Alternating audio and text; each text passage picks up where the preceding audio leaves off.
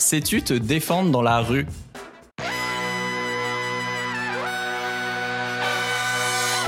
Bienvenue dans Soif de Sens, des histoires d'humains qui changent le monde. Chaque semaine, je reçois un invité écolo, féministe ou solidaire pour t'aider à incarner le changement. Et aujourd'hui, on accueille Eric Keke pour parler de défense de rue ou de self-défense. Salut Eric. Salut, salut Pierre. Alors je te présente en 10 secondes. Tu as été euh, policier pendant 13 ans, notamment dans les quartiers chauds de Paris. Tu as même été garde du corps de Chirac, je trouve ça incroyable. Avant de fonder euh, il y a 20 ans euh, l'ADAC, ADAC, l'Académie des arts de combat, qui forme à plein de choses, à la boxe, au secourisme, et surtout à ce qui nous intéresse aujourd'hui, à la self-défense. Alors vous vous dites sûrement, attends, mais Pierre, euh, c'est un podcast sur changer le monde, l'écologie, le féminisme. Pourquoi tu nous parles de self-défense? Bah, Moi le premier, j'étais surpris.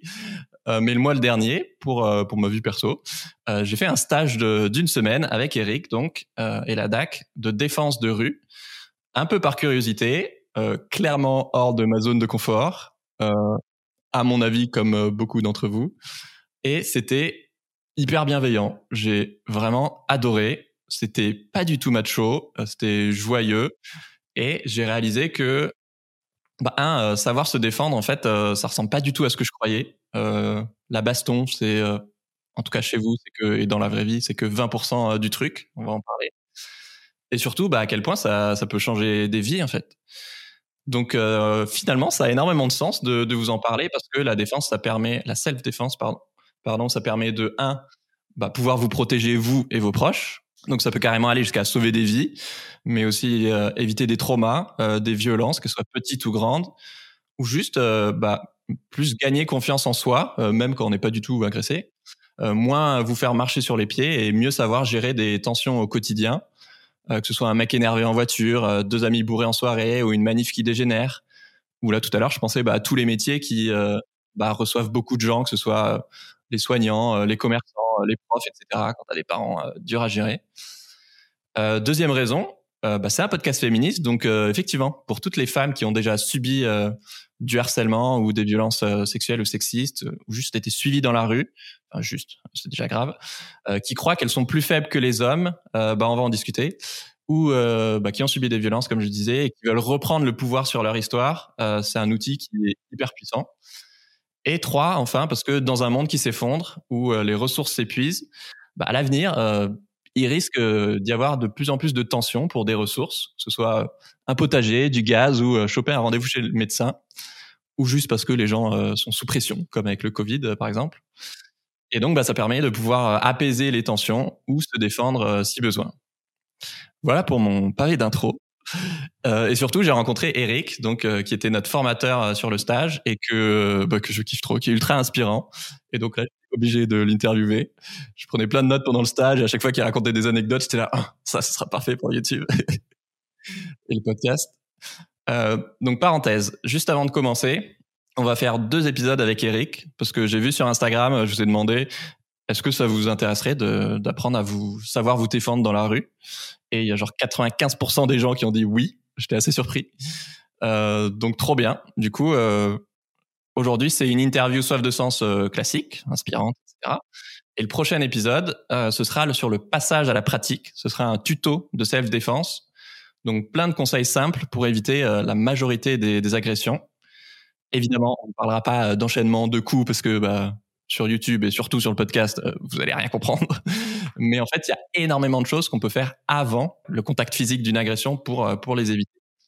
Donc là, aujourd'hui, c'est inspiration. Le prochain épisode, ce sera mise en pratique. Et voilà. Ok, c'est parti. Euh, je remonte euh, loin, mais toi, Eric, euh, t'as as eu une enfance, euh, je sais pas si toi tu la qualifies de compliquée ou pas, mais t'étais à la DAS.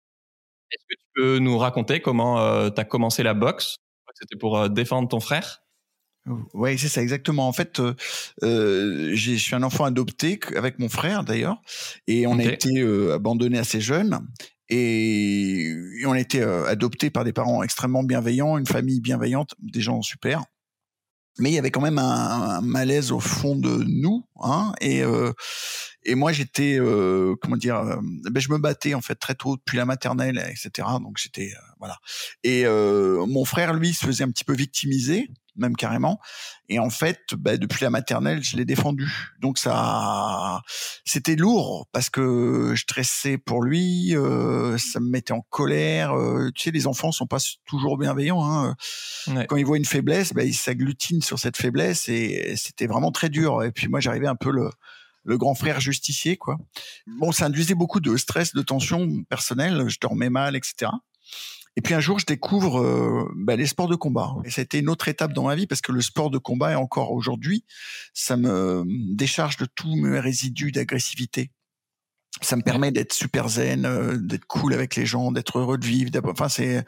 Je peux l'avoir aussi par le sport en lui-même mais vraiment c'est le sport de combat il y a un truc en plus parce que c'est au niveau de l'agressivité que ça se joue et ça ça m'a canalisé alors ça m'a canalisé mais aussi ça m'a donné un peu de savoir-faire pour quand je devais l'employer mais je par fait je l'employais beaucoup moins après j'ai vraiment apaisé mon ma relation aux autres euh, en grandissant j'ai l'impression que tu as eu euh, mille et une vies, donc de policier, de garde du corps, de compétiteur euh, en boxe notamment, je crois, mmh. peut-être dans d'autres sports. Française. Et donc prof Ouais, en boxe française. Et donc prof et formateur dans des sports de combat jusqu'à créer la DAC.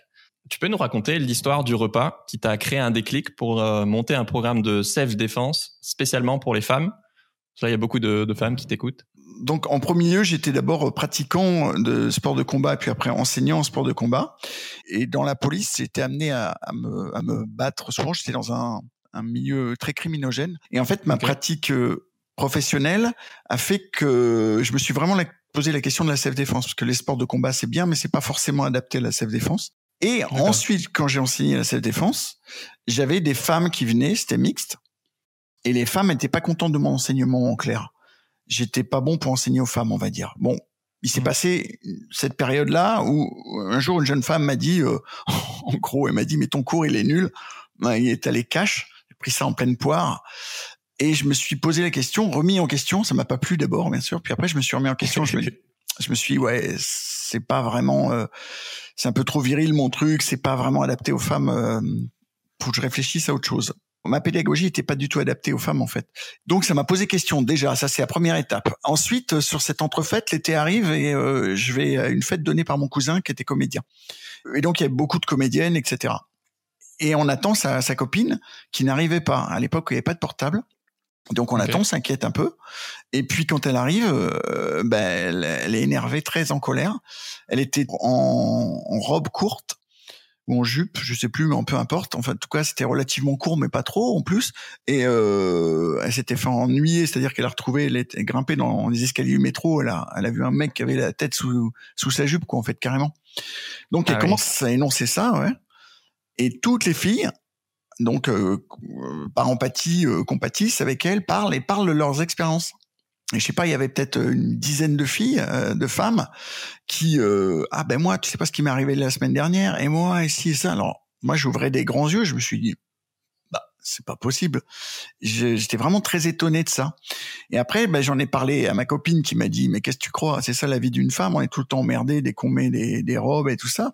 Et là, ça m'a vraiment fait un, un éveil en fait je me suis dit ah ouais mais en fait euh, on vit pas dans le même monde on vit pas la même chose mmh. moi j'ai jamais à me préoccuper trop enfin je dis ça j'étais flic alors je m'en préoccupais quand même mais euh, si je veux aller me balader euh, j'ai pas trop à me préoccuper de ma sécurité en fait tandis qu'une femme elle est hyper vigilante à ce qui se passe dans l'entourage parce que elle peut avoir la position d'être repérée etc et là, j'ai pris conscience que effectivement la vie de femme c'était pas facile. Et euh, bah, ça a résonné avec ce que m'avait dit la jeune femme d'avant. Et en fait, j'ai pris un, un panel d'amis IES que j'ai entraîné à titre gracieux. Euh, j'avais une salle de sport à ce moment-là, j'avais reviré de et donc j'avais des locaux en fait. Et euh, je leur ai dit, bah, le, le deal, c'est que vous venez euh, vous entraîner je vous entraîne et on fait un point. C'est des très bonnes copines. On se fait un petit resto après ou juste boire un pot, mais vous me faites un point sur le cours, sur ce qui a été, pas été. Et là, j'ai eu plein de retours sur, par exemple, les images que j'employais, les métaphores. Euh, qui correspondaient pas à tout ça. Et elles m'ont vraiment euh, j'ai vu qu'en fait j'ai mis en place une, une pédagogie complètement euh, différente. Ouais. c'est pas les techniques qui ont changé finalement. Il y a des techniques qui sont un peu plus un peu moins conseillées à, à certaines femmes en raison du rapport euh, souvent déficient de, de poids. Mais euh, sinon c'est pas vraiment les, les techniques c'est la manière de faire de, de, de passer l'information en fait. Et puis déjà voilà. qu'elles se sentent en sécurité euh, pour venir tester un cours et si t'arrives il y a que des mecs euh, voilà. hyper testostéronés euh, et que toi potentiellement euh, j'en sais rien t'as as vécu un, un viol ou, ou, des agressions sexistes bah t'as besoin de te sentir en confiance et rassuré par quelqu'un qui te comprend et, et d'ailleurs je crois qu'aujourd'hui oui c'est c'est c'est plutôt des femmes qui donnent euh, ces cours dans dans, dans vos programmes euh. voilà, c'est plutôt des femmes. En fait, j'ai pris le parti de. Bah, D'abord, j'ai formé des, des, des, femmes au début, profs, et puis j'ai vu que bah, avaient un truc en plus de moi, tout simplement, elles étaient femmes. Donc il y a plein de choses qu'elles comprenaient mieux. Ne serait-ce qu'à un moment, je faisais, j'avais inclus beaucoup de cordes à sauter. Et ben en fait, il y, a il y a des femmes qui avaient les fortes poitrines, euh, ça correspondait pas. Enfin, je veux dire, c'était une gêne supplémentaire pour elles. Et ça, je l'avais pas vu. C'est mes copines qui me l'ont dit. Elles pouvaient ouais. conseiller un, un soutien-gorge. Moi, j'étais un pas capable. Donc c'est ouais, non mais c'est marrant. Puis plein d'autres petits détails en fait. Et là je me suis dit ben ça justifie complètement que ce soit des femmes qui parlent aux femmes. Et en plus, il y a autre chose. Il y a un positionnement Bon, à l'époque, hein, j'étais, je suis vraiment pionnier dans l'enseignement de la, la self-défense féminine. J'avais même fait un débat avec des, des gars d'autres styles de self-défense. Mmh. Et ils m'avaient rigolé au nez quand j'avais dit que j'étais étonné parce que vous pouvez faire les femmes, etc. On était filmés, hein, j'ai encore les, les DVD. Ils s'étaient un peu foutus de okay. ma poire. Maintenant, ils font tous des cours pour les femmes maintenant. Hein. Donc euh, parce qu'ils pensaient qu'elles étaient pas capables de se défendre. Ouais, ouais. Moi, à la base, je l'ai fait. C'était pas un souci commercial. C'était, euh, c'était vraiment pour partager un truc. L'intérêt général. Quoi. Et euh, maintenant, c'est devenu très commercial d'enseigner aux femmes aussi. Donc, il y a des gens qui s'y sont ouais. mis sur le tard, on va dire. Mais c'est très bien parce que ce qui fait, c'est qu'il y a maintenant une diversité de propositions. Mais par contre, ouais. Euh, ce que je remarque, c'est souvent des gros mecs euh, bien balèzes qui enseignent aux femmes et qui ont le positionnement euh, petite femme, je vais t'apprendre à te défendre. Et j'ai pas voulu prendre ouais. cette option-là. Moi, j'ai voulu prendre euh, t'es une femme, t'es capable comme euh, comme les autres de te défendre. Tu vas le faire autrement qu'un homme. Et, et c'est des femmes qui vont t'enseigner. C'est euh, c'est pas le, le, costaud qui arrive qui fait. Euh, même si j'en ai, ouais. hein, j'ai même des enseignants. Euh, j'allais dire mal. j'ai des enseignants hommes qui qui enseignent très bien aux femmes dont certains costauds. Mais c'est pas ce que je recherche. C'est vraiment plus des femmes qui parlent aux femmes et des femmes normales en plus, des femmes de gabarit normal. Les élèves peuvent s'identifier à elles, quoi. Justement, ouais, tu parles de gabarits normaux. Moi, je pensais que la self-défense, c'était un truc de, de mecs euh, testostéronés qui veulent se mettre sur la gueule. Alors, euh, ça existe. Euh, mais j'étais surpris euh, d'entendre qu'en vrai, il y a, y a, beaucoup de mecs qui, au début, justement, étaient plutôt euh, complexés, maigres, gros, timides, victimes de, de, harcèlement ou de violence, et qui, en fait, ils vont pour, bah, pour reprendre leur pouvoir, comme pas mal de femmes, pour, pour gagner en confiance en eux. Est-ce que ça, c'est quoi, vous, votre vision de, de la self-défense? Ben ça, en fait, tu... moi je l'ai fait la self-défense pour monsieur et madame tout le monde. Je le fais pas pour des athlètes. Ouais. J'ai déjà donné dans l'enseignement de la boxe, j'ai entraîné des athlètes, super. C'est une expérience très intéressante. Mais à un moment, euh, je me suis tourné vraiment vers monsieur et madame tout le monde, vers ceux qui en ont le plus besoin, en fait. Et euh, j'avais pas, j'ai enseigné à des groupes d'élite, tout ça dans ma vie professionnelle. Et là, vraiment, j'avais envie de, mais comment on fait avec des gens normaux? C'était vraiment, ça m'a, euh, interpellé, intrigué, intéressé. Et en plus, j'ai trouvé dans tous ces gens euh, enfin, j'ai eu beaucoup de retours hyper euh, hyper enrichissants que je n'avais pas avec les, les athlètes. Et ça m'a fait avancer aussi hein, parce que c'est bien on enseigne mais on avance aussi de, de notre côté. Et notre mmh. vision de la, la self défense c'est vraiment quelque chose d'assez j'emploie le mot holistique à dessein c'est-à-dire global. Je pense que hum, ce n'est pas juste la la capacité à pouvoir euh, se défendre physiquement à mettre des coups de poing des coups de pied ou à lutter avec quelqu'un qui fait la ouais. différence. Je pense vraiment que c'est euh, quelque chose de beaucoup plus global. Ta manière de communiquer avec quelqu'un déjà, comme euh, l'enseigne la CNV, euh, la communication non violente, ben c'est vraiment déjà une sorte de vaccin contre les emmerdes parce que quand tu sais euh, t'adresser correctement à quelqu'un, tu vas pas toucher son son ego, il, il va pas être en réaction à et tout. Euh. et déjà c'est déjà bien, c'est déjà quelque part de la self défense, de la prévention, hein. pouvoir repérer déjà ce qui se passe ça, il y a beaucoup de gens qui savent pas faire. C'est comment j'observe une situation, comment j'écoute mon intuition. Voilà. Ça, on va vous apprendre. Mm. Euh, ouais, moi j'adore le fait que vous ayez une approche euh, très holistique. Moi, je pensais que pendant le stage, euh, on allait surtout faire bah, de la défense de rue, des enchaînements, etc. Et en fait, il y avait du qigong, il y avait du, des secourismes, savoir prodiguer des soins, des exercices de respiration, même du parcours pour du franchissement d'obstacles pour savoir fuir. Et et ouais, en fait, je croyais que la self-défense, c'était surtout savoir se protéger des coups et en donner pour se défendre. Alors même si apparemment c'est ce qu'on enseigne dans beaucoup de clubs, euh, toi dans ton super bouquin anticiper et déjouer les agressions, vraiment, euh, c'est hyper pratico-pratique. Euh, j'ai adoré, donc je vous conseille Merci. à 200%. T'écris que c'est 22 compétences pour toi la, la self-défense, bien plus large que la baston. Alors on va pas en parler de toutes, mais est-ce que tu peux nous en parler de, de une ou deux auxquelles on pense pas forcément? Bah, déjà, euh, ces 22 compétences, elles sont classées mm, sur la, euh, un axe du temps, hein, la chronologie. Il y a des choses qu'on va faire avant, qu'on va faire pendant et qu'on va faire après, s'il y a eu, euh, pendant l'agression, etc. C'est par rapport à l'agression, ouais. En fait, il faut d'abord comprendre que toutes les aptitudes et compétences que tu vas mettre en place avant risquent majoritairement de complètement euh, te sauver, en fait, de faire qu'il n'y a pas d'agression. Ça, c'est donc cette partie-là est hyper importante et pourtant complètement sous-développée dans tous les enseignements de self-défense. C'est le truc sur lequel faut se concentrer. Si et encore plus si tu doutes de tes capacités physiques euh, ou si tu as peur ou n'importe quoi. Donc il y a cette partie avant. Donc dedans, je vais t'en donner quelques-uns. Il y a ben, savoir euh, justement repérer, repérer comment j'observe une situation, comment je, je suis en lien avec mon intuition pour sentir quelque chose qui va pas.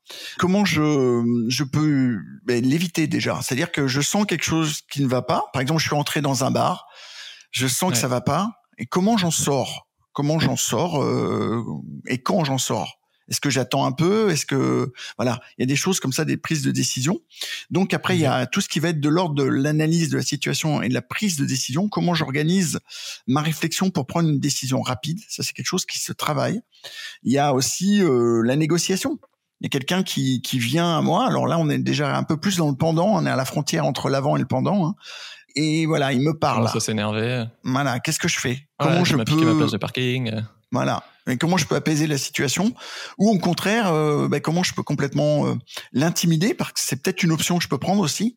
Euh, ça m'est arrivé moi d'intimider des gens à des moments, je sortir la carte intimidation et de, de faire tout un, un simulacre qui, qui, qui mmh. a, afin d'intimider la personne. Ou alors je choisis de, bah, de fuir. Peut-être que c'est le moment où il faut fuir. Et ça, c'est dur fuir. Tout le monde pense que c'est évident, mais c'est dur fuir. Ça s'apprend. D'abord, d'un point de vue psychologique, c'est dur de, de, de mettre son ego de côté. Alors, il y a des gens qui le font plus facilement. Les femmes, en général, le font plus facilement que les hommes. Mmh. Mais il y a des hommes qui sont incapables de le faire. Ils veulent pas décrocher. Et puis, euh, en plus, euh, d'un point de vue organisationnel, ça se fait pas n'importe comment. Tu l'as vu, toi, avec les franchissements. Ça dépend où t'es, mais quand tu es dans une pièce, par exemple, euh, bah, fuir si la porte s'ouvre vers l'intérieur, c'est difficile. Si elle s'ouvre comme un battant de saloon, c'est facile, mais enfin, il y a plein de petits détails qui s'apprennent. Après, il y a les compétences pendant. Là, on revient sur tout ce qui va être de l'ordre de est-ce que j'attaque en premier ou est-ce qu'au contraire je défends et je riposte. Alors ça, c'est classiquement ce qu'on voit dans les, les cours de self-défense. Hein. On pense toujours au truc ultime, à l'agression telle qu'on la voit dans les journaux ou dans les médias, comme on en a beaucoup. Mais en vrai, il y a beaucoup plus de petites agressions, de le mec un peu bourré qui est relou, euh, le dragueur mmh. euh, très relou qui veut pas décrocher, le les voisins qui s'engueulent, le voisin qui s'engueule, voilà, les voisins qui s'engueulent, les le copain vous, votre copain qui est bourré et qui va chercher la merde. Et ça, faut savoir le gérer. Ça, c'est pas la même gestion du tout. Là, euh, si tu commences à mettre des coups de poing à ton à ton pote.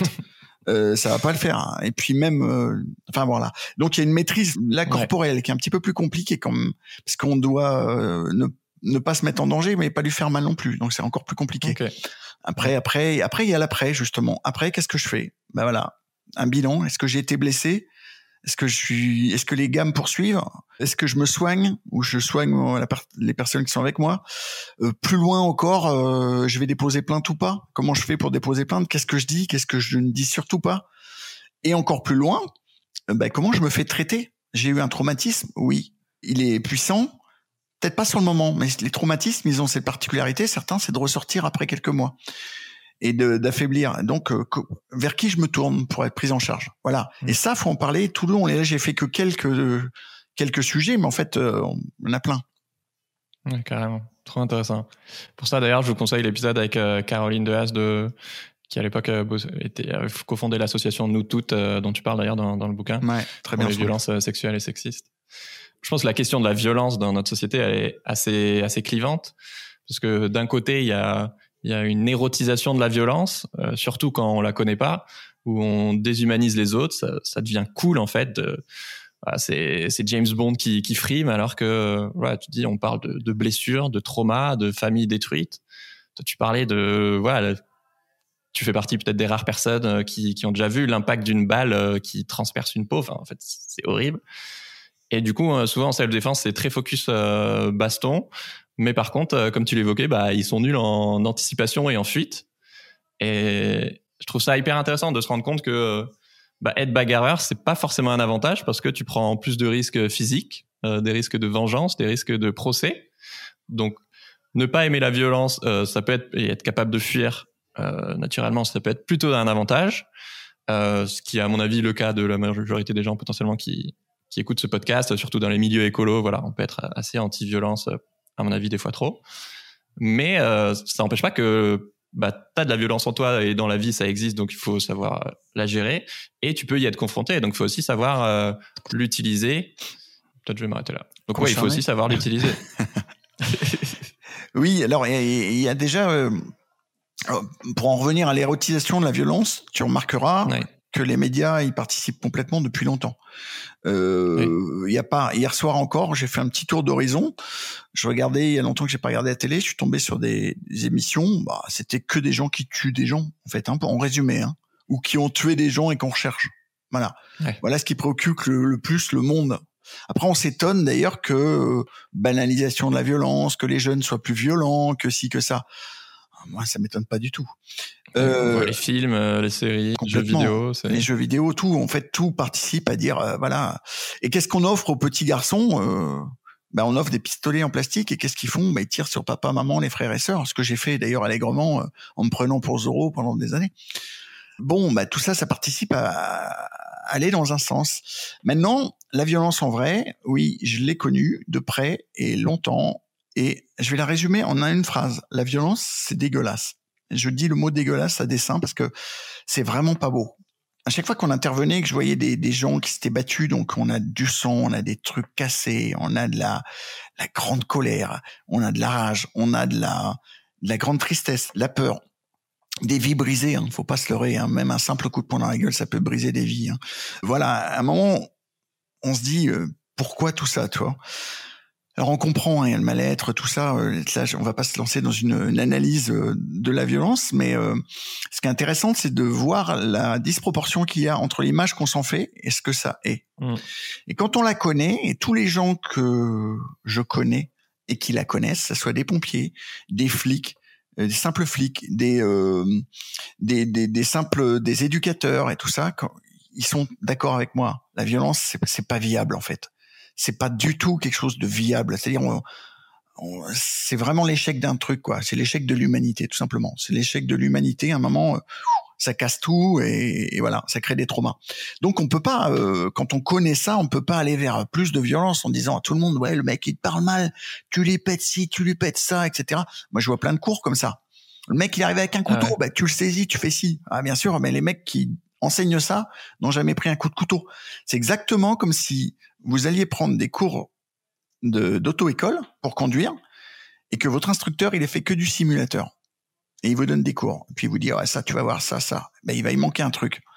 Et euh, ça veut pas dire que il faut absolument avoir vécu la violence pour être un bon enseignant en self-défense. C'est pas ce que je veux dire du tout. Parce qu'il y a de très bons enseignants qui n'ont pas vécu la violence. Mais par contre, il faut être mesuré dans ses propos. Et, euh, et pas partir dans le délire euh, plus de violence. Moi, je pense que je suis très heureux quand je résous un conflit par la par la parole. Déjà, c'est vachement enrichissant et encore plus quand il y a des liens d'amitié qui se font après avec la personne à qui au, début c'était mal euh, parti. Ça m'est arrivé faire des avis ouais. facilement. Et puis, euh, alors maintenant, faut aussi apprendre à se défendre. À quoi ça sert? Ça sert à le cas échéant. Alors nous, à la DAC, hein, vraiment notre truc, c'est prévenir, anticiper les agressions et y faire face le cas échéant. C'est-à-dire que quand tu n'as plus moyen, ben voilà. Quand t'as quelqu'un qui se fait agresser, une femme qui se fait battre de, par un mec dans la rue, etc., peut-être qu'il va falloir que tu interviennes. Et là, vaut mieux que tu saches faire quelque chose. Il y a une autre chose, c'est comme euh, quand on pratique la self-défense ou les sports de combat, etc., on se sent mieux dans sa peau et ça émane. Et donc, ah, on est, potentiellement euh, une cible dure, c'est-à-dire qu'on est, on va euh, moins se faire embêter que si on était mmh. vulnérable. On va en parler aussi. Est-ce que tu peux nous donner des exemples de, gens que tu as formés, par exemple, et pourquoi ils sont venus euh, faire de la self-défense, des hommes ou des femmes C'était quoi leur motivation? Tu as deux grandes motivations. En fait, euh, beaucoup te disent que c'est pour faire une activité physique et joindre l'utile à l'agréable. À ce moment-là, ils pourraient faire aussi autre chose, hein, mais bon. Euh, je pense quand même il y a toujours, au fond, à différents pourcentages, mais il y a, il y a aussi quelque chose pour se rassurer quand même il y a des, euh, des pères de famille qui prennent conscience, euh, bah justement, qui vont peut-être avoir une famille, en fait, la notion de chef de famille à l'ancienne, mmh. qui vont peut-être euh, devoir protéger leurs femmes et leurs enfants à un moment. Il y a ça. Et puis, même si tu sais te défendre toi, défendre ton partenaire et ton enfant, c'est pas la même chose. C'est encore hein. autre chose, ouais. C'est encore autre chose. Et c'est quelque chose qui doit se travailler et qu'on travaille pas souvent non plus, ça. Il y a, il y a des jeunes femmes et des jeunes hommes qui ont été agressés il y a des gens très jeunes, j'ai eu ados même qui étaient euh, dont les parents les inscrivent. Donc c'est pas une démarche. Euh, on a l'ado tout timide, tout recroquevillé sur lui, qui en fait il se fait, c'est la victime de l'école quoi. Donc euh, les parents n'ont marre, ils nous l'amènent, etc. quoi. Et ben ça marche plutôt bien. Enfin moi j'ai beaucoup de retours. Ça fait 35 ans que j'enseigne. Hein, le et j'ai eu beaucoup de retours forcément. Alors peut-être qu'il y a eu des retours négatifs que je n'ai pas eu aussi. Hein. Enfin, entre le l'ado qui, bah, anecdote marrante quand même. On m'amène un ado euh, euh, victime, tout maigre, tout recroquevillé sur lui. En, deux trois ans, euh, après, je m'aperçois que c'est lui qui victimise les autres, qui devient le bourreau pour les autres. Quoi. Je suis obligé de lui parler pour et de parler à ses parents pour dire, je t'ai pas enseigné ça pour ça, quoi.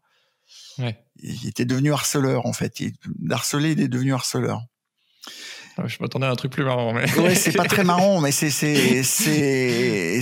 Oui, mais oui, si t'as pas réglé la question psychologique. De... Exactement, ouais. Enfin, c'est souvent les gens qui ont subi le plus de violence qui, après, j'ai d'autres anecdotes, j'en ai plein, mais il y en avait une aussi. C'est un, tiens, c'est marrant. Celle-là est marrant dans le sens étonnant. C'est, euh... oui, je vais pas me faire prendre deux fois. euh, le truc, c'est que j'ai un, un, gars qui, qui est venu, euh, un bon gars, assez costaud, avec look, des anneaux là, anneaux là, très cool. Et un, un, jour, il m'appelle. Je me rappelle, j'étais en Finlande, en train de faire un stage en Finlande. J'ai un, un coup de téléphone. Et j'ai ce gars-là qui s'appelle Michael, qui me dit, ah Eric, je voulais absolument te remercier. Il m'est arrivé un truc incroyable, etc. Alors, je sais pas trop, euh, voilà, de quoi il va en l'avenir. Et en fait, il s'est fait, euh, dans un arrondissement de Paris, il s'est fait euh, entreprendre, on va dire, par trois mecs. Okay. Et les trois mecs ont commencé à se déployer pour pour le coincer. L'encercler. Ouais. L'encercler, tout ça. Et lui, il a, comme je lui ai appris d'ailleurs, il a pris en compte les gars. Il a dit, toi, je t'ai vu, toi, qu'est-ce que tu veux? Il a fait le show. Il a fait un gros, gros sinoche. Et les mecs ont pris peur, en fait. Et il s'est transformé en cible dure, pour le coup, comme je lui ai appris à le faire. Et il m'a dit que ça m'avait marché de ouf. À la question suivante, je lui ai dit, j'espère que tu as prévenu la police et donné les signalements après. Il m'a dit, euh, non, j'y ai pas pensé c'est, je lui dis, bah, t'as encore un peu de travail là-dessus parce que ces gens-là qui t'ont quitté, ils ont sont allés agresser d'autres personnes. Donc, euh, si tu mm. l'avais signalé au flic, au flic, peut-être que ça aurait empêché ça, quoi. Voilà. Ouais, parmi toutes les compétences, il y avait aussi effectivement la capacité de, de mémorisation sur laquelle on a pas mal travaillé dans le stage. Euh, D'ailleurs, enfin dans le stage il y a énormément de, de mise en situation euh, réelle voilà enfin c'est du théâtre euh, c'est un peu de l'impro mais euh, voilà où tu ok bon bah tu vas marcher par là-bas comme si tu allais je sais pas acheter ta baguette de pain et et tu vois ce qui se passe et du coup là il y a un mec qui qui commence à te parler et à, à t'agresser Et ce que j'aime énormément dans, dans ton et votre travail, c'est effectivement le côté pratico-pratique. quoi. C'est pas euh, des gars en kimono déconnectés de la réalité ou des militaires euh, qui te parlent de trucs tactiques alors que dans ton quotidien ça te sert pas. C'est vraiment des choses euh, très concrètes, faciles à, à, mettre en application et surtout avec de voilà des scénarios réels où bah t'es autant que ce peut réel évidemment. Euh, mais qui se rapproche de la réalité parce qu'il faut apprendre à gérer ce stress, euh, cet inconnu et, se mettre en conditions réelles pour bah, réagir au mieux. Quoi. La, problématique en fait de la réalité, c'est que tu sais pas ce qui va arriver en vrai. Ouais. Si tu fais un stage où il y a que de la bagarre, même en situation, hein, parce que je vois des stages de mise en situation scénarisés où les gens ils ne font que de la, la bagarre, c'est pas la réalité non plus. La, la réalité, c'est que tu as un point d'interrogation. Le mec qui vient là, tu sais pas ce qu'il veut il te parle, peut-être qu'il va te demander euh, l'heure, peut-être qu'il va te demander euh, sa route, peut-être qu'il fait ça pour t'embrouiller, peut-être que peut-être que rien. Voilà, peut-être qu'il a un copain qui va t'arriver dans le dos. Il y a ce point d'interrogation là qu'il faut vraiment gérer. Si tu, mmh. tu pars dans une mise en situation où tu sais qu'il y a toutes les situations, ça va être de la bagarre, bah tu te prépares, mode bagarre, et voilà. Toute la difficulté, c'est que voilà, on est des gens civilisés, on n'est pas des militaires sur un champ de guerre. Donc, toi, tu vis ta vie, euh, tu veux kiffer la life, comme on dit, tu vas boire un café dans un café, t'es peinard, t'as un bouquin, ou t'écoutes de la zik, et d'un coup, il y a un truc. Et là, toute la capacité que je cherche à donner aux gens, c'est, voilà, vite, je peux savoir où regarder, comment je vais parler avec cette personne et moi la ressentir pour savoir ce qu'elle veut exactement, etc. Pour avoir une, une idée très rapide de ce que la personne veut et de comment, et un panel, le champ de réponse, un champ des possibles au niveau des réponses. Qu'est-ce que je fais? Je me lève, je me casse, euh, je fais quoi? Je l'impressionne, je lui parle gentiment, etc. Arrivé une fois dans un bus, euh, il y a un type très bizarre qui est monté dans un bus, euh, il y a pas okay. si longtemps que ça, il y a, il y a deux ans, trois ans, euh, et vraiment bizarre, quoi. Tu, inquiet. Il était inquiet et inquiétant. Et le gars, il me regarde de manière très inquiète et il vient s'asseoir à côté de moi. J'étais dans la place, euh, vous savez, au milieu du bus où on peut faire rentrer les les, les, les fauteuils, les fauteuils roulants, voilà, tout ça. Ouais. Et là, il y a deux places là. Voilà, j'étais là et le mec, il, il vient vers moi. Je le regarde. Il est bizarre et je me pousse, je me décale pour qu'il s'assoie. C'est-à-dire que je choisis l'option, je lui offre la place. Ouais. Et le gars, il est un peu déconcerté par ça. Il s'assoit à côté de moi. Visiblement, il sort de HP et il n'est pas bien. Okay. Et le gars, ben, je, je, mets un dialogue avec lui. Il avait tellement peur des gens que son attitude faisait peur aux gens. Et comme il recevait de la peur, ça a augmenté sa peur et son agressivité. Ouais. Et là, j'ai choisi très rapidement parce que je, bon, j'ai un peu de savoir-faire à ce niveau-là. Maintenant, je, je, repère très bien les gens qui vont bien, pas bien. Et, et là, j'ai joué la carte euh, amicale. Et le mec était très proche de moi, donc je prenais un risque en vrai, hein, s'il était, euh, il m'avait ouais. sauté à la gorge. Mmh. Et là, je lui ai parlé. Et vraiment, euh, et le mec, en fait, est hyper angoissé parce qu'il savait pas comment gérer le bus, où s'arrêter, tout. J'ai pris patiemment du temps pour lui expliquer.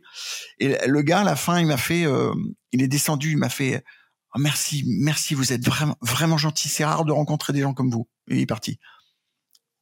J'aurais pu euh, d'un coup le repousser, tout ça. Peut-être que ça serait parti en sucette parce que le gars aurait été agressif, parce que j'avais été agressif. Voilà. Trop intéressant. Euh, tu nous as donné pas mal d'histoires sur, euh, des mecs voilà, que la self-défense a pu, a pu vraiment aider. Est-ce que tu aurais un ou deux exemples de, ou des anecdotes à nous raconter de, de femmes que, voilà, que tu as vu, je sais pas, surmonter des traumas ou prendre confiance en elles ou devenir ultra badass alors que tu t'attendais pas, je sais pas. Ouais. alors j'ai euh, bah des anecdotes, j'en ai j'en ai pas mal en fait avec les, les femmes, c'est pareil parce que comme je m'en suis pas mal que un très bon invité. occupé, oui, je m'en suis pas mal je me suis beaucoup occupé de ça puis ça me préoccupe toujours. Mais j'ai des euh, globalement, ce que j'ai, j'ai des gens, des femmes souvent qui ont vécu des traumas difficiles, hein, euh, parfois des viols, etc. Et euh, ben, à qui on va redonner une confiance. C'est-à-dire qu'à un moment, on, on va vraiment, euh, alors c'est, c'est délicat hein, comme euh, positionnement, faut faire très gaffe à ce qu'on fait, etc. Ouais. Souvent, un oui, craque. Vous êtes très précautionneux et ouais. il a raison. Et en plus, là, t'as pas eu euh, Raphaël parce qu'on a, on a, moi j'ai formé euh, Raphaël que j'ai eu à 15 ans dans mes cours et qui maintenant est est une personne. Une femme, hein. ouais, qui est une femme de 36 ans qui euh, qui a épousé la cause féministe et qui est très investie là-dedans et qui a développé l'Amazon de manière euh, vraiment super avec cette, cette teinte là. Elle fait vraiment du super boulot. Et elle, elle est très forte aussi pour euh, bah, pour cerner ça et, et, accompagner une personne qui va pas bien, euh, voilà. Et donc euh, euh, oui, alors j'ai ça, j'ai des, des, des, femmes aussi qui sont défendues après aussi, donc pas forcément qui avaient été agressées avant, mais qui ont été agressées. J'en ai une d'ailleurs qui qui était agressée à la sortie du cours. Donc elle a été agressée par une femme. Elle a été agressée par une, une femme agresseuse.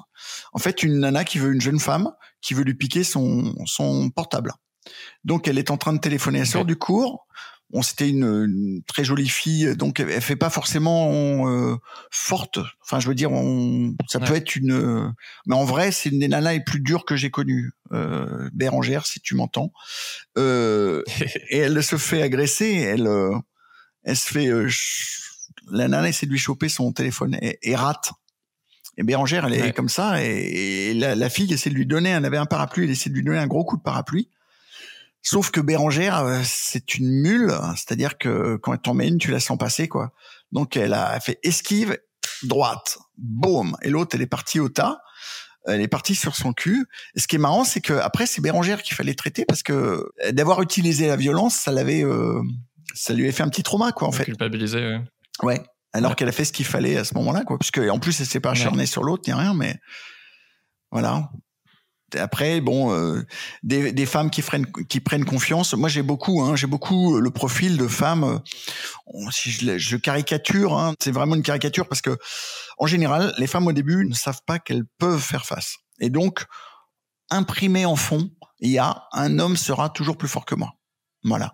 Et nous, on les conduit à revoir leur jugement. Pourquoi? Parce que ben, dans, l'inconscient collectif, déjà, euh, les femmes se mesurent euh, d'un point de vue force. Qu'est-ce qu'elles font? Ben, Elles soulèvent moins qu'un homme. Alors, je parle d'une femme à, qui a un faible, un faible poids par rapport à un homme. Il y a des femmes qui ont des, poids supérieurs à des hommes. Moi, j'ai des copines qui sont costauds mmh. et euh, franchement, elles ont rien envie à un homme niveau force. Hein. Et euh, mais dans la majorité, voilà, il y a ça. Quand elles sont bagarrées, c'est avec leurs frères ou leurs cousins. Elles ont fait des jeux de lutte. Elles ne sont pas donné des coups de poing en général, heureusement. Ils ont fait des jeux de lutte. Donc l'homme encore prédominance du poids et de la force dans le haut du corps. Bon, souvent elles ont perdu en jouant. Et voilà, donc elles ont, à l'intérieur d'elles, elles se sont dit, bah ouais, les hommes sont vraiment plus forts. J'entends ça souvent. Ils leur montrent en fait que. Alors que non. Ben non. Et moi, je suis vraiment convaincu de ce que je dis, hein, parce qu'il y, y, il y a des garçons qui peuvent me regarder et dire, ouais, il est sympa, Eric, il est hyper euh, cool avec les nanas et leur donne confiance. Mais non. J'ai des nanas, c'est des tueuses. Franchement, hein. moi, j'ai une de, une de mes potes, euh, Lisette, euh, quand je suis avec elle, c'est moi qui suis en sécurité, quoi. Lisette, c'est même même pas en rêve, c'est une nana, elle, elle déclenche, c'est un truc de ouf. Et puis des, des, des femmes que j'ai formées qui sont hyper op, quoi, vraiment. Mm. Voilà. Ce que tu disais, ça dépend comment on définit la force, et que notamment sur le bas du corps, euh, à cause de, j'imagine, de la biologie et du fait de pouvoir donner la vie, elles ont plus d'endurance et, et plus de force. Exactement. Puis si on regarde en termes de survie, en termes de survie, vous mettez des tous les groupes qui ont été en situation de survie, c'est les femmes qui vivent le plus longtemps faut se poser la question quand même. Alors ça veut dire quoi fort dans l'absolu hein? Euh, y a, oui, c'est une question d'intelligence. Euh... Ouais, et puis d'adaptabilité et de, y a, c'est pas. Moins de risque, si c'est juste la mesure, c'est le le combien tu fais au biceps. Les hommes en général gagnent, mais pas tous les hommes. Hein, ça dépend qui on compare. Parce que c'est pareil, les femmes au début, elles arrivent, elles peuvent pas faire trois vraies pompes, puis un an plus tard, elles en font 40. Donc, euh, mmh. si on prend un, un, mec qui commence, il va arriver à en faire 10. Et à côté d'une nana qu'on fait 40, il sera plus faible à ce moment-là. Vous comprenez? Tout est, ça dépend comment on entraîne et ce qu'on fait. Mais dans la, dans l'absolu aussi, il y a une chose qu'il faut dire, c'est que les femmes, elles sont beaucoup plus connectées à leur environnement que les hommes. Alors, bah, elles ont malheureusement l'habitude d'être euh, voilà, des proies. C'est ça. Donc elles te voient, elles ont développé la vision périphérique beaucoup plus que les hommes. Elles sentent les choses, elles trustent plus leur intuition. Et ça, si on regarde ce que je disais tout à l'heure, dans l'avant, ça leur donne un sacré mmh. atout hein, que d'autres hommes n'ont pas, notamment les gens surconfiants. Il y a des hommes, moi j'en connais pas mal, hein, qui, il euh, y a pas de problème, moi, le mec il m'emmerde, je mets une mais on n'en est plus là, les gars. On n'est plus euh, autant de John Wayne où ça se réglait à grands coups de poing dans la gueule. Encore que John Wayne, y avait des flingues. Mais maintenant, on parle de couteaux, on parle de plusieurs personnes. On parle de gens qui ont, ont plus d'empathie pour certains. Donc, euh, on n'est pas dans la même mesure. C'est pas le monde normal. Et euh, on va très vite. Si vous prenez, euh, on va décaler pour que les gens comprennent mieux. Mais si vous allez en Afrique et que vous tombez sur des enfants soldats, c'est des enfants, mais ils sont complètement bousillés dans la tête et ils vont vous flinguer. C'est que des enfants, c'est-à-dire en puissance, euh, ils sont plus faibles que vous, mais ils emploient des armes. Ben là, c'est pareil. Hein. Il y a des ados là qui emploient des armes, on en voit, il y en a beaucoup en ce moment de, de bagarres, de couteaux, de ci, de ça.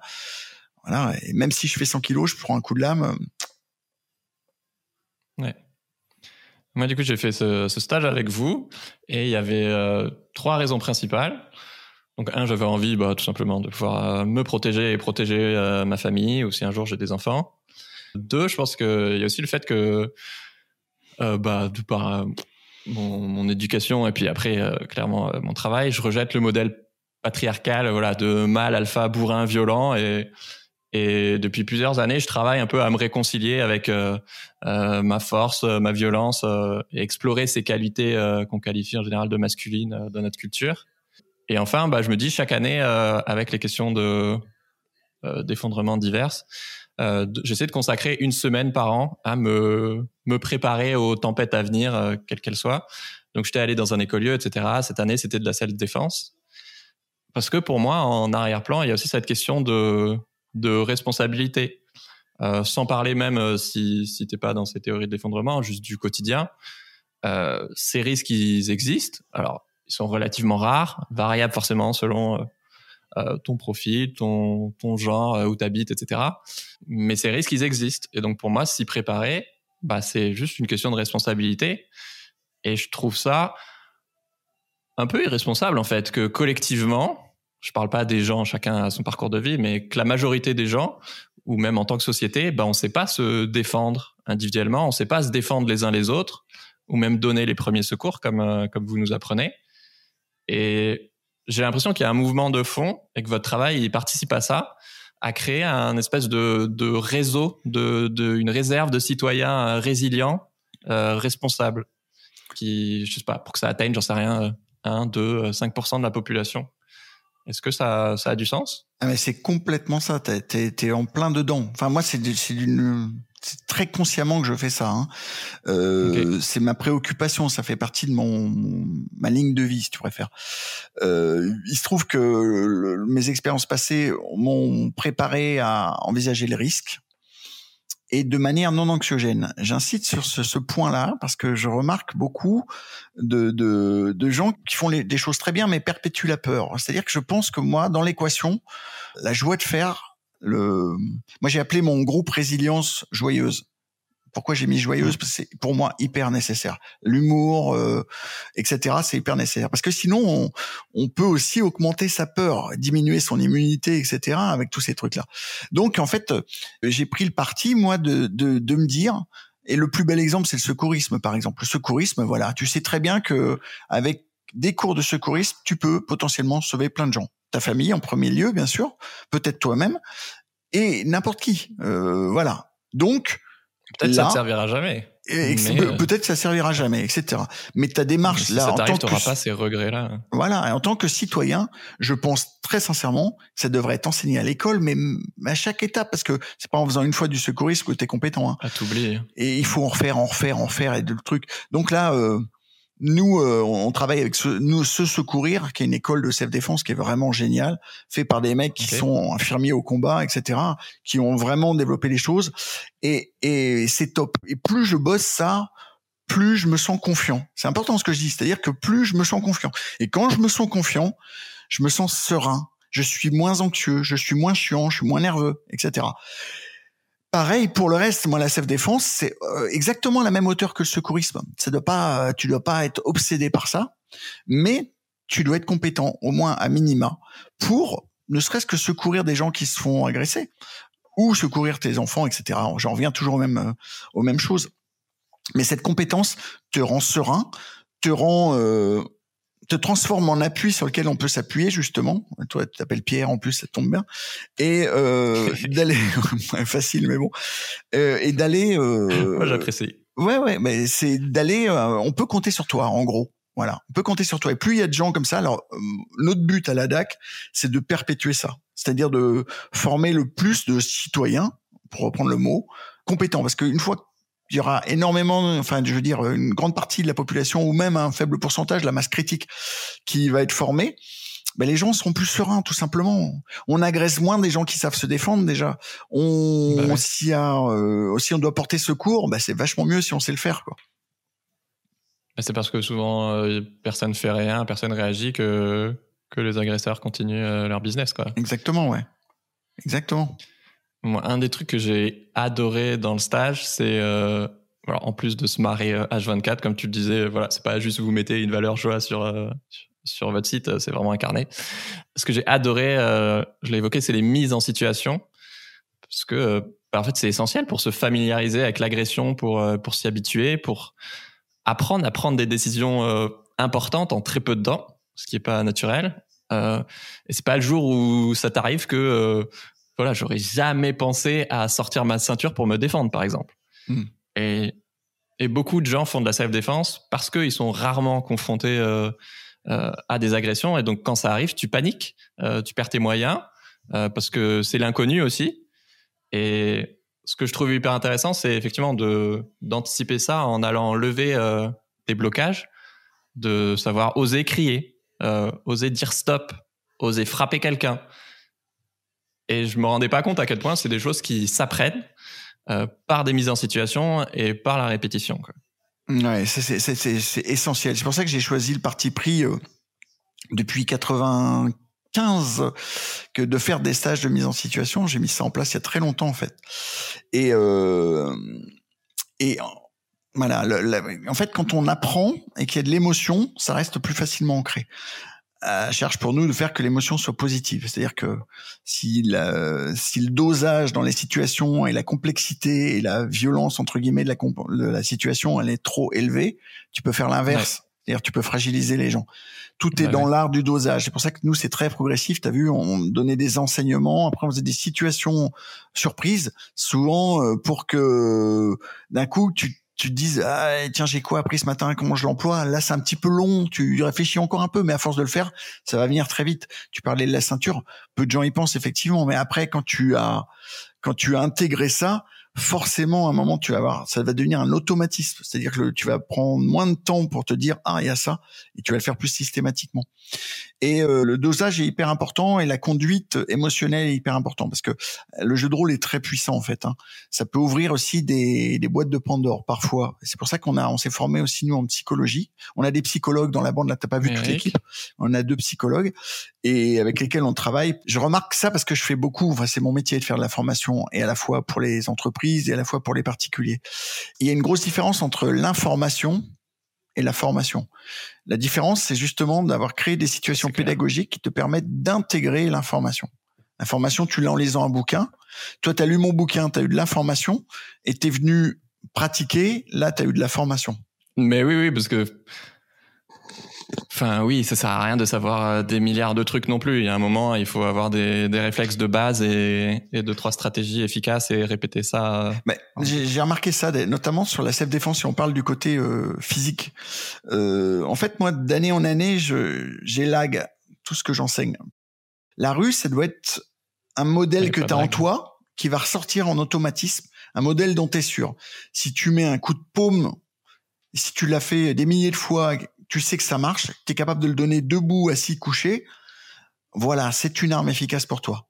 Si on t'emmène plein de variables de tiens, je sais le faire si, mais là, j'ai tel coup de pied, tel coup de machin, si t'en as trop, à moins de faire ça tout le temps, hein, bien sûr, hein, mais si t'es un mec normal, tu t'entraînes deux fois par semaine, on va dire, euh, si t'as trop de techniques, à un moment, tu vas avoir un, encore moins. problème de choix. Et euh, le problème de choix va te ralentir. Le fait que tu fasses le choix neuronalement, tu vas prendre un peu plus de temps et tu risques d'être dans le jeu. Il faut mieux avoir des, choses très très très simples. Je voulais souligner aussi le fait que euh, bon peut-être juste après un peu euh, le stage, tu peux être un peu en mode euh, parano, mais vraiment le but de creuser ces sujets-là, c'est pas parce qu'on pense qu'on va se faire agresser à chaque coin de rue. Enfin, c'est pas du tout ça. C'est plus comment tu développes ces muscles euh, de vigilance, notamment pour que ça devienne naturel et que ça te demande pas particulièrement d'efforts, mais qu'en même temps, euh, ça te protège.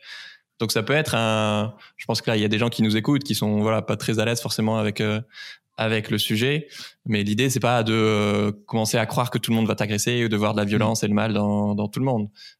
C'est juste de développer un muscle pour pour être responsable face à ce genre de situation, pas avoir de regrets et et ça va pas changer ton quotidien ni augmenter ton anxiété. Au contraire, bon alors moi j'ai fait qu'une semaine donc c'est vraiment pas grand chose par rapport à tous les gens de la DAC qui s'entraînent euh, depuis des années, euh, toutes les semaines, plusieurs fois par semaine, etc. Mais rien qu'en une semaine, euh, bah ouais, je sens que bah, j'ai plus confiance en moi, que voilà, je, sais scanner mon, environnement facilement, enfin en tout cas plus facilement, et justement savoir être bah, plus décontracté parce que je sais qu'il n'y a pas de danger. Enfin, je trouve que ça a plein de bienfaits, même si t'as jamais à te servir de ce que tu as appris, ce que je vous souhaite, en fait, ça a énormément de bienfaits sur euh, bah, l'image que tu peux donner aux autres, d'avoir plus confiance en toi, avoir vraiment plus confiance en toi, euh, gérer plein de situations euh, du quotidien, voilà, des trucs tout bêtes, mais j'en sais rien, oser dire non, oser mmh. Répondre à quelqu'un, à ton boss, à, ton, à ton partenaire, etc. Plein d'externalités et d'impacts indirects positifs. Ouais, et puis tu sais, je ferai un parallèle avec la, euh, tu sais, tu parlais du fait de devenir parano, etc. Et en fait, je vais faire un parallèle avec la conduite automobile.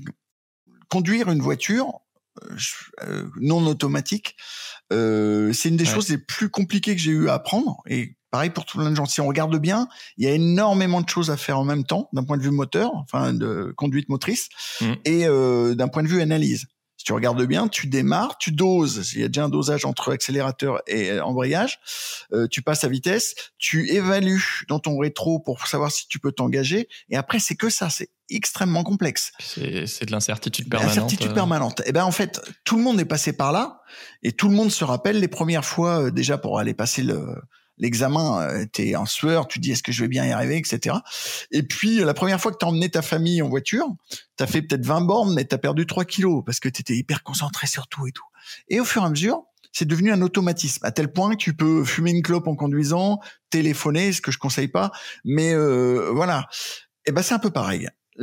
au début, quand on apprend ça, on, on est voilà, on est d'abord au début, on arrive, on est inconscient, incompétent, c'est-à-dire qu'on n'est pas compétent, mais on le sait pas forcément. On arrive, on est, on est voilà, on est après la phase compliquée, c'est qu'on devient incompétent conscient, donc on sait qu'on n'est pas, on n'a pas toutes les billes pour faire face. Là, c'est anxiogène. Après, on, devient compétent conscient, c'est-à-dire qu'on est, on commence à pouvoir appliquer tout ce qu'on a appris, mais ça coûte encore beaucoup d'énergie parce que on regarde, voilà, et pour devenir à la fin compétent inconscient, c'est-à-dire en automatique. Et là, par contre, c'est confort, c'est-à-dire que euh, j'ai pas à me poser de questions quand je vais dans la rue où je dois mettre mon regard, tout ça, ça se fait naturellement. Et nous, notre proposition, elle est là-dedans, en fait. C'est d'arriver à donner aux gens progressivement à avoir ces automatismes-là. Comme maintenant, je suis sûr que tu sais automatiquement poser un garrot. Ah bah oui, parce que ça, on en a posé des garrots, je peux vous le dire, pendant le stage. Euh, c'était toutes les trois secondes. blessé, bras gauche, garrot, en plein repas. Donc euh, oui. Euh, je suis curieux là parce qu'on a abordé plein de sujets. Dites-nous euh, sur Instagram, euh, soif de sens ou en commentaire YouTube. Voilà, s'il y a un truc que vous retenez de cet épisode, euh, je pense que ça intéressera carrément Eric aussi. D'ailleurs, dans quelle ville il y, a des, il y a des clubs de la DAC ah, Il y en a à Paris, à Rennes, à Grenoble, à Vorep. il y en a plein. Bah, sur le site, il y a tout un, un, onglet. Il y en a en Bretagne, il y en a en Ile-de-France, il y en a voilà. Ça marche. Et après, il y a des stages un peu partout qui bougent euh, au fil de l'année. Ouais, il y a plein de stages. Comme je vous disais, euh, là, on va faire un deuxième épisode avec Eric euh, qui sortira la semaine prochaine pour la partie pratique avec plein de conseils et de mise en situation pour vous partager bah, des astuces. Merci Eric. Allez voir la chaîne YouTube de, de la DAC ou donc ce super livre d'Eric Anticiper et déjouer les agressions. Et regardez, euh, les, ils, font, ils font des stages de, de un ou plusieurs jours euh, sur site. Et dans la même veine, bah, je vous conseille euh, les épisodes avec Thomas Dansbourg. On a évoqué la, la communication non violente sur comment gérer un conflit. Abonne-toi et parle de ce podcast à, à une amie qui en a marre de se faire harceler dans la rue. Ciao tout le monde. Au revoir.